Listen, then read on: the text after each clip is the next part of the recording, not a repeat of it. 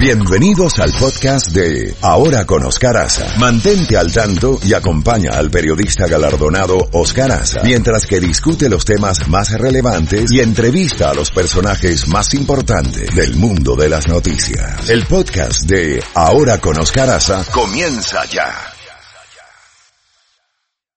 Z92, en Ahora con Oscar Haza, contacto directo con Jacobo Goldstein. Bueno, 7:30 antes de escuchar a Jacobo, quiero adelantarme, todos los días es él el que nos hace copartícipes de los saludos y del cariño de las personas que se encuentran con él en la calle. Pero ahora he recibido a través del señor Luis Peláez, de Deuda Cero, una carta, una comunicación sumamente interesante del presidente de una compañía, el señor Elías Hoffman, y después de enviarnos, un señor muy culto que me envió una carta hablando de temas muy importantes, inclusive con copia de uno de los libros escritos por José Ignacio García Hamilton, que ya falleció García Hamilton allá en Buenos Aires, y a quien entrevistamos en varias oportunidades, gracias a Hernán Llanes, en nuestro programa de televisión y de radio también, el famoso intelectual García Hamilton. Bueno, luego de hablarnos de las copias que me envía de García Hamilton, el señor Hoffman escribe lo siguiente en el último párrafo. Por último, y fuera de contexto, don Oscar, traiga algún día el programa de televisión a la Chefi y a Caferro para verlos. Mucho almanaque, pero... puntos suspensivos. Ambos colaboradores y los que no se ven, se refieren al doctor Llanes, hacen un equipo muy lindo, eficiente y simpático. La risa de Chefi es inigualable y el tono de Caferro de lo mejor. Y la admirable capacidad de conocimiento, historia y memoria de Jacobo, todo un personaje admirable. Buen ejemplo de vida, don Jacobo. Y al final recibe a usted con un cálido saludo y abrazo, Elías Hoffman. El señor, póngale los aplausos al señor Elías Hoffman por esas palabras tan cariñosas. Por esas palabras tan cariñosas, y a quien enviamos nuestro más cordial saludo junto a Luis Peláez, presidente de Deuda Cero. Gracias por todo ese cariño. Eso vale más que cualquier remuneración económica, Jacobo, el cariño del público. Ay, es increíble, se me llenaron de lágrimas los ojos, porque creo que nos debemos y seguiremos cumpliendo con nuestro público. Sí creo que tenemos un equipo formidable, con todo y que le hacemos chistes a Chefi y todo. Ella es sumamente capaz, he tenido la oportunidad de oírla como disc jockey. Eso sí que tenemos ahí, ayer te estaba oyendo, Oscar, que preguntaste que el señor que quería que se pusiera un bikini amarillo, ¿qué tamaño? Tú dijiste, bueno, eso ya no sé yo cómo. También oí a Chefi decir que un novio a la vez, nada de dos juntos. Ah, bueno. Pero así es. Para agregarme a la lista otra vez, Oscar, que este para mí ya es como una misión diaria. Una joven venezolana que se llama Tatiana Dagama me dio un ride ayer con Ubis y estábamos hablando del programa y estábamos hablando de Venezuela. Y comentábamos que este programa ha tomado el caso de Venezuela muy en serio, simplemente porque nos gusta hacer justicia, pero no inventamos noticias, reportamos lo que está pasando. Claro. Entonces, Oscar, hemos tenido una semana, creo que jamás en la historia de este país, remontándome allá a 1789, que fue cuando salió electo George Washington, hemos tenido un viraje tan grande en tan pocos días que lo que pasó con Joe Biden. El viernes de la semana pasada estaba prácticamente agonizando con la esperanza de tener allí alguna victoria, aunque fuese en Carolina del Sur, pero viendo que lo de Bernie era ya una aplanadora, ya camino despejado casi. Viene el señor Jim Clyburn, que es afroamericano y es el tercer afroamericano más importante de la Cámara de Representantes, sale y endosa al señor Biden, pero un endoso muy humano. No es el político hablando del político, era el ciudadano hablando de un ciudadano. Y luego vimos esa arrolladora victoria de Joe Biden por 30 puntos, le ganó 50-20. Y luego empezaron a salir los que se estaban retirando de la contienda, que endosaron a Joe Biden, y luego venía el supermartes donde se sabía que Bernie Sanders iba a ganar en California y que estaba bien parado acá y que íbamos a ver si ese, pese a ese gane del señor Biden en Carolina del Sur, íbamos a ver que tuviera una actuación honorable, digámoslo así. Qué sorpresa nos llevamos todos, Oscar. Ya Biden no tenía ni dinero, yo creo que no tenía ni para subirse a un autobús. Y mira, sin tener equipos por todas partes y todo, le metió una paliza a Bernie Sanders. De los 14 estados en juego, ganó 10 de ellos el señor Biden, incluyendo Texas, que es un estado que se ha vuelto sumamente republicano. Así que de la nada, de casi el entierro, como se dice, una muerte anunciada, ¿no?, de García Márquez. Crónica de una muerte anunciada. Lo que ha pasado. Sí. Es increíble. Sí, y ahora viene Elizabeth Warren, que no tuvo mayor suerte, que hace un mes tenía grandes oportunidades. Bueno, ayer tiró la toalla cuando se supo que en el supermartes, en su propio estado que representa, que es Massachusetts, quedó en tercer lugar. Ella muy honrosamente anunció, teniendo a su marido a su lado, que se retiraba de la contienda, pero que iba a seguir luchando denodadamente para evitar que Donald Trump salga reelecto. La pregunta del momento, don Oscar Haza, es ¿a quién va a apoyar ella? ¿A Joe Biden o a Bernie Sanders? A Joe Biden lo trató muy duro en el debate. Y a Bernie Sanders, Bernie Sanders no debe estar muy contento con ella porque ella, como era el mismo objetivo, los jóvenes millennials principalmente, pues le quitó voto a Bernie Sanders. Ahora bien, Jacobo, ayer, viendo los programas de la televisión, uno coge el control y va repasando los programas, ¿no?, como una forma de estar actualizado de todo, además de las lecturas que uno tiene que hacer en las computadoras, así en plural, que tenemos en nuestra oficina. Me encontré con un tema sumamente interesante, que es un tema que tú y yo hemos tratado, pero de forma muy tangencial, de forma muy superficial. Y es el tema de si realmente los Estados Unidos es un país más machista que nosotros, por ejemplo, los latinoamericanos. Porque aquí nunca una mujer ha llegado a la Casa Blanca.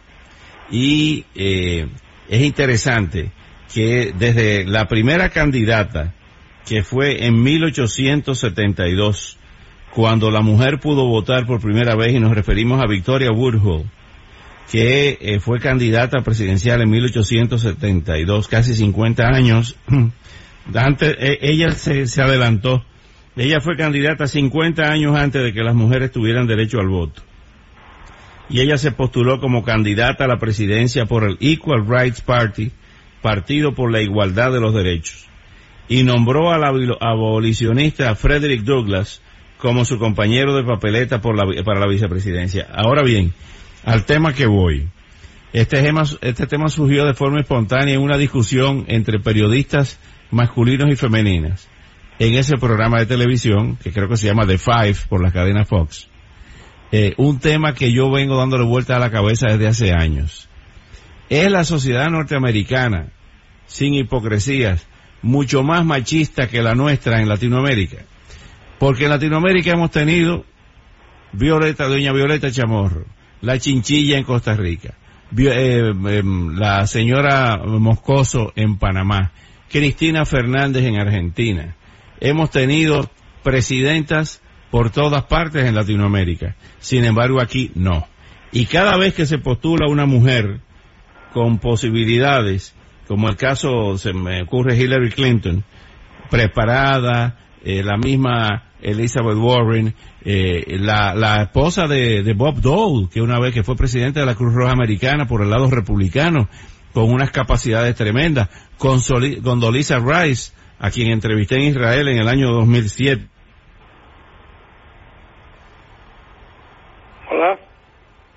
escuchas? ¿Me estás escuchando? Sí, ahora te escucho, sigue. No, hablando de mujeres que pudieran llegar a la presidencia, pues estoy mencionando a Condoleezza Rice, a quien entrevisté en Israel en el año 2007, y la impresión... Hola. Sí, Jacobo, estaba hablando Oscar sobre la situación de que entrevistó a Condoleezza Rice. Sí, estaba oyendo a Caferro y menciona también a Amy Klobuchar, tiene credenciales. Amy Klobuchar. Sobra. Así es, claro. No cabe la menor duda. Y yo pienso que ya estamos pasando esa etapa. Nunca han habido tantas mujeres en el Senado, nunca han habido tantas mujeres en la Cámara de Representantes. Tenemos mujeres gobernadoras, por todas partes aparecen mujeres como secretarias de Justicia o procurador general. Ahí tenemos tenemos mujeres en altos puestos dentro del sector privado. Ha sido una lucha, porque sí, yo estoy de acuerdo contigo que el machismo prevalecía en este país, pero a poco se está derrumbando. En este momento hay más mujeres trabajando que hombres en este país, y eso, como te digo, circunstancias han impedido. Hillary Clinton, en honor a la verdad, sacó 4 millones de votos más que los que sacó Donald Trump, pero él sacó los votos en los estados que contaban con sus votos electorales. O sea, vamos a romper esa tradición. Ya tuvimos 2 mujeres que fueron candidatas a la vicepresidencia. O sea, ahí vamos. Y yo creo que más pronto a lo que esperamos, y no me extrañaría, Oscar, que en esta campaña de los demócratas salga una mujer como compañero de boleta de quien salga de entre Bernie Sanders y nada menos que Joe Biden. Así que eso que tú dices es verdad. Por ejemplo, en las elecciones del año 70, del año 88, las de medio término, tuvimos a miles de mujeres que se lanzaron al activismo político. Un total de 257 candidatas concurrieron en esas elecciones legislativas, y el 75% de ellas en las filas demócratas. O sea que sí, ha habido participación, pero yo me refería al hecho específico de la Casa Blanca. Cada vez que se ha postulado alguna mujer, no llega. Por H o por R, pero no llega.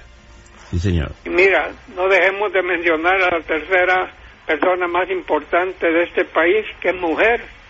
Estoy hablando de la Cámara. Nancy Pelosi. O sea, estamos. Y vamos a ver, mujeres. Yo espero aguantar unos cuantos años más y veremos. Y las grandes figuras mundiales, Golda Meir en Israel, Indira Gandhi en la India. Digo, hemos tenido. Bueno, Margaret Thatcher y Angela Merkel. También Angela Merkel. O sea, verdaderamente hemos tenido titanes, no sé si se puede decir titanas, no sé qué dice la Real Academia. No, pero tiene titanes. Sea, y va a llegar el día acá. Mientras tanto, Oscar, acá estamos viendo, también la política nos ha ocupado, pero volémosle ojo a lo que está pasando con ese virus, Oscar. Antes de ir con el virus, simplemente para finalizar, porque lo tenía aquí sacado para ti, como regalo a ti y a los oyentes. Los trabajos que ha hecho Pew Research Center sobre el voto electoral de los hispanos, de los latinoamericanos en los Estados Unidos. Nos convertimos en estas elecciones que vienen de noviembre en la minoría más importante, mucho más importante que los afroamericanos. En el año 2000 apenas participó un 7,4% de votantes hispanos. Para el 2020 está proyectada una participación del 13,3%, es decir, duplicar en 20 años, del 2000 al 2020. Y se espera que para el 2050... seamos el 30% de la votación de los Estados Unidos, los hispanos. Realmente es impresionante el poder del voto hispano. También hay otra gráfica. Entre 1988, que éramos apenas el 5%, un poco menos, 4 y pico %, y la proyección, y las elecciones del 2016, antes de estas del 20, nos acercaron a un 30%. ¿Qué te parece? Me parece excelente. Y tú sabes mi credo, no es cuántos somos, sino cuántos votamos. Y es claro. Importante que vaya creciendo ese voto y vamos a llegar. Recordemos también que ya hemos tenido un presidente negro. Sí. Tenemos una presidenta de la Cámara de Representantes que es mujer. Tenemos toda una cantidad de alcaldes, Oscar, se me había olvidado, alcaldes, una cantidad enorme de afroamericanos, de alcaldes y alcaldesas, y no dejemos por fuera a los jefes de policía. ¿Te has dado cuenta cuántos jefes de policía ya son negros o son latinos en las áreas donde hay bastante? Digo, estamos llegando. Este país ha sido grande por su inmigración, y si hay una cosa que me parte el alma a mí y me duele, es ver que estamos pasando una etapa donde hay mucha gente que considera que no quiere ya más inmigrantes o quiere que solo sean científicos y químicos. Hombre, los latinos han hecho una tarea extraordinaria en este país y cada vez que se les niega están cortando su propio brazo, porque somos una fuerza de trabajo y no somos criminales ni violadores. Habrá algunos, pero no la mayoría. Así que sigamos en la batalla, Oscar, porque este país es grande, porque este país tiene caras, tiene rostros, tiene religiones, tiene lugares de orígenes, pero todos en general queremos que este país vuelva a ser la democracia que era antes respecto a la inmigración y volvamos a ocupar un puesto digno a nivel mundial, porque nos hemos estado retirando del resto del mundo.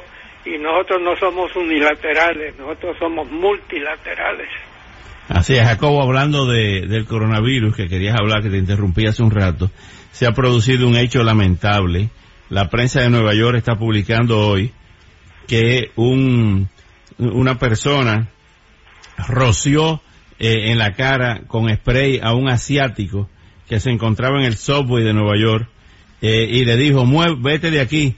En lo que ya se considera un coronavirus hate crime, un crimen de odio del coronavirus, y realmente porque nació en China, en China parece que tenía cara asiática y entonces le roció Fabrice por la cara y le dijo, vete de aquí, que tú estás contaminando aquí un afroamericano. Esto realmente no debe ser, esto es ignorancia y no debemos clasificar a los asiáticos, a identificarlos con el coronavirus. No, definitivamente no. Eso no tiene nada que ver. Los que están acá no vinieron con ese virus. Este virus se originó en China por una serie de factores y se ha regado por otra serie de factores, pero no tienen responsabilidad alguna los que están aquí. Yo recuerdo, Oscar, lo que pasó en la Segunda Guerra Mundial, que hubo una redada de japoneses americanos porque creían que podían estar al lado de Japón en la Segunda Guerra Mundial. Ese es uno de los capítulos más tristes de este país, lo que hicieron. Ahora hemos tenido muchos senadores y congresistas que son los hijos de esa gente que fue mantenida encarcelada durante la Segunda Guerra Mundial. Tenemos que aprender que los que están aquí ya somos de aquí. Es cierto que queremos a nuestro país de origen y lo vamos a querer siempre, pero somos aquí americanos y tenemos que preocuparnos también por cómo marcha este país. Yo me estoy volviendo filósofo, no es mi costumbre, pero es que he visto tantas cosas. Y ahora, Oscar, tenemos que estar más unidos que nunca ante la amenaza de este coronavirus, porque esto puede traernos graves consecuencias. Y tenemos que estar unidos y no divididos, eso definitivamente. Así es, Jacobo. ¿Qué más tienes en tu libreta? Bueno, en mi libreta, las bolsas de valores, Oscar, van y vienen, un vaivén. Ayer cayó, el Dow Jones cayó 973 puntos, había subido el día anterior, está subiendo y bajando, pero los altos índices que llegaron a tener Dow Jones de más de 29,000, acercándose a 30,000, ya anda ahorita por 25 o 26, ha habido una baja considerable. Y todo se debe, Oscar, a ese virus que los inversionistas están viendo los efectos que pueden tener, no solo en materia de salud, en materia física, sino que en materia económica y financiera. Se pensó que cuando la Reserva Federal bajó la tasa de interés interbancaria en un medio del 1%, algo que no se había visto en 12 años, con eso iban a enderezar. Sí, se enderezó un día, pero ya otra vez los inversionistas siguen preocupados de las líneas aéreas, Oscar. Están cancelando un montón de vuelos a lugares donde puede haber. Hay gente que ha decidido no viajar. Tenemos en peligro los Juegos Olímpicos en Japón, que si se van a llevar a cabo o no, porque la gente va a viajar o no. Siempre que han habido Juegos Olímpicos, Oscar, tú sabes que millones de personas viajan de muchos países para estar ahí apoyando a sus atletas. Eso, hay muchas cosas en este momento, y lo que se necesita es firmeza, gente capacitada y no jugar política con este virus. Eso es vital. Bueno, Jacobo, hoy es viernes de Bellonera, lamentablemente Gatillo Time.